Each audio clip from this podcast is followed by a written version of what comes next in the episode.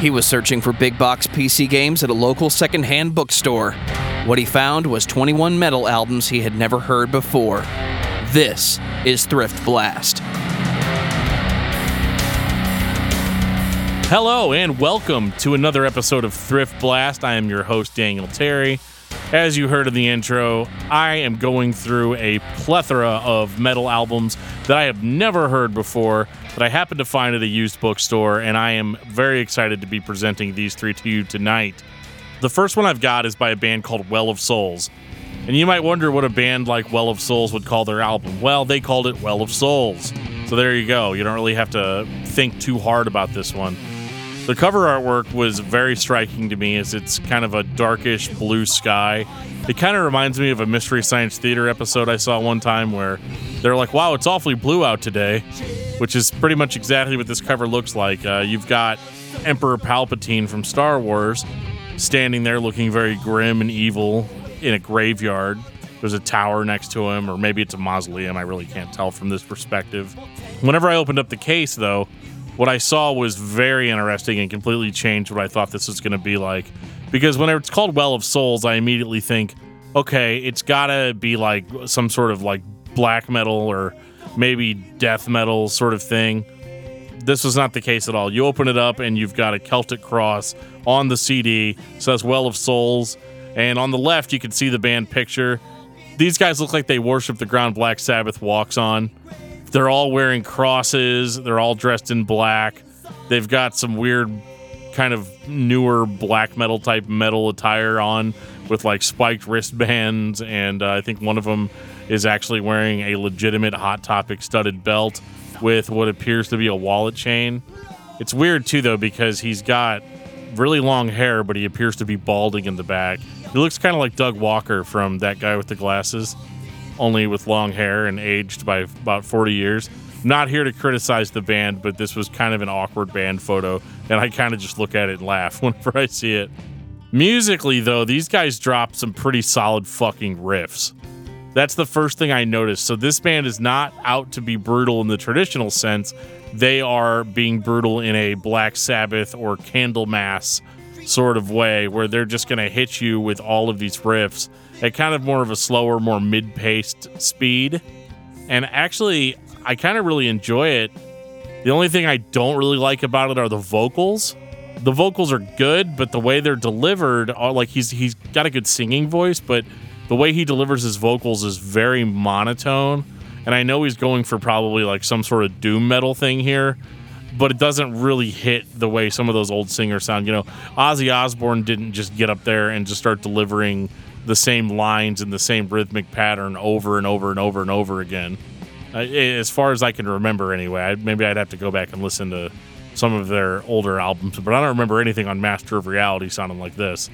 Well of Souls is a really cool album if you're into doom metal, but I will say that there are probably bands out there like Candlemass that are going to be a lot better at this style. So I would personally stick with that, but this is kind of a weird curiosity. So if you see it in a thrift store, definitely buy it. The next album really took me by surprise because looking at the cover, I thought this is going to be grindcore. There's no way around it. I mean, there's people dying. It looks seems to be an old time painting. The band's called Cold Brawn or Cold Brain or Cold Bran, whichever one is correct. I'm not sure. I did find out because I can use Google. I found out that Cold Bran actually means gangrene in Norwegian. And pretty much all the lyrics on this album are in Norwegian, so I couldn't tell you what the hell this guy's talking about but it probably has something to do with Satan. I'm guessing because despite the name being gangrene and the cover artwork looking super brutal, this band does not play grindcore. They actually play true Norwegian black metal. That's like some Satan standing over your shoulder kind of shit. So what you actually get with this album is probably it's it's really long. That's the first thing that gets me is it the first song is exceptionally long for a black metal song, coming in somewhere around the five minute mark. Because I remember I was like, I'm going to try to get through this as quick as I can because I'm not a huge fan of like raw black metal. But as far as the sound quality goes, this actually sounds pretty good. You can hear the guitar. It's all just it's all just dissonant blast beat type of stuff. So it in a way it has kind of that grindcore aesthetic in that it is trying to be unrelenting And it definitely achieves that, but it's definitely more in the tr- true Norwegian black metal style with shrieking vocals, blast beats, dissonant riffing. It's just all over the place and it's kind of fun. It's really hard to get through an entire album of though. Like listening listening to 11 songs of this, I was kind of like, "Oh man, like I, I get what you guys are going for, but uh, so I would say if you're a black metal fan, this is actually probably really good. It doesn't really hit me where where a good metal album hits me, but uh, it's it's actually pretty good. It uh, came out on Twilight. It looks like was the name of the record label. And the thing that I think is really interesting, and I want to read this because the, on the back of the CD, there is a drum trigger with a no smoking sign in front of it, and it says "Triggers are no fun. Triggers ruin the life and happiness of millions. It must stop. We must appeal, in particular, to the youth of today. Stop the mad- stop the madness. There are better things in life.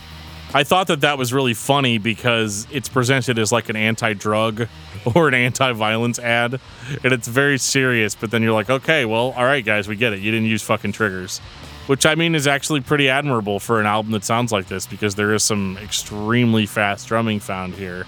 Definitely cool if you're into black metal. Not really my thing, but uh, moving on. This last one was really cool. It's a split album between two bands. One band is called Aphotic, and the other band is called Dusk. They play very different styles. So Aphotic starts it off, and they they call their half of the album, which is the first four songs, to find new darkness. I don't know how dark it is because despite having very gnarly, gravelly, black metalish vocals, musically this actually sounds very melodic and almost gothy in places but the dude just kind of gurgles over all of it. So I mean, in a certain sense, you could call it black metal, but the drums sound extremely fake to me. It's just like one continuous drum beat. There's not a whole lot of variation, which leads me to believe that somebody programmed the drums on this, uh, that they were not played on an actual kit or even a digital kit. Doesn't really take away from it though, because it's very keyboard driven musically. The guitar's there, but kind of more just to create atmosphere, which is weird. That's normally what you would use the keyboards for. I thought a Aphotic was cool. I would love to hear an entire album by them because I think that they could really pull it together. I don't think that these four songs really represent the band as well as maybe they think that it does. Dusk, on the other hand, is totally weird. The first song that they have on this, which is track five, it's called An Aerial View, is like a really beautiful atmospheric piece with clean singing and it just has some really nice keyboards in the background. And then you go to track six, Steal My Soul, and you're like, oh shit, this is what Dusk actually sounds like. And it is like some really fucking brutal death metal. it's okay.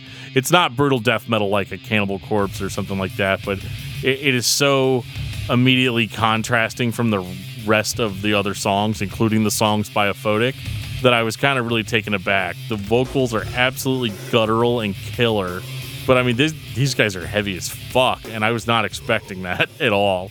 Now they do switch it up, so like a couple tracks later, I think it's on uh, Perpetual Shrieks, which is an awesome name.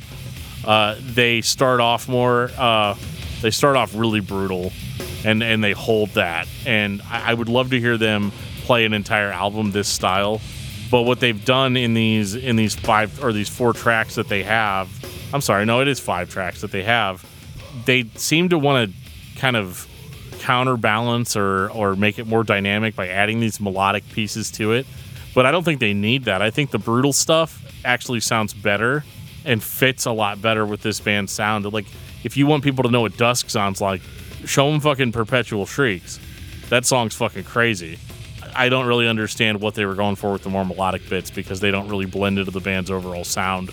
But uh, these were a lot of fun. These these three albums were a ton of fun to listen to, and for getting them as cheaply as I did, they've definitely opened up the door for me to check out some of these bands' other releases that is it for this episode of Thrift Blast. I hope you guys are enjoying this series. If you're a Patreon subscriber for discography discussion, you've already heard this. We've really enjoyed doing this series for you guys. If you like the series, leave us a comment. Let us know what you like about it. Let us know if you don't like it for some reason or something that we could do better. We just want your feedback. We want to kind of expand what we do on our podcasts and give you guys something a little bit more interesting or something a little bit more out of the box. And I'll see you guys again next week on Thrift Blast.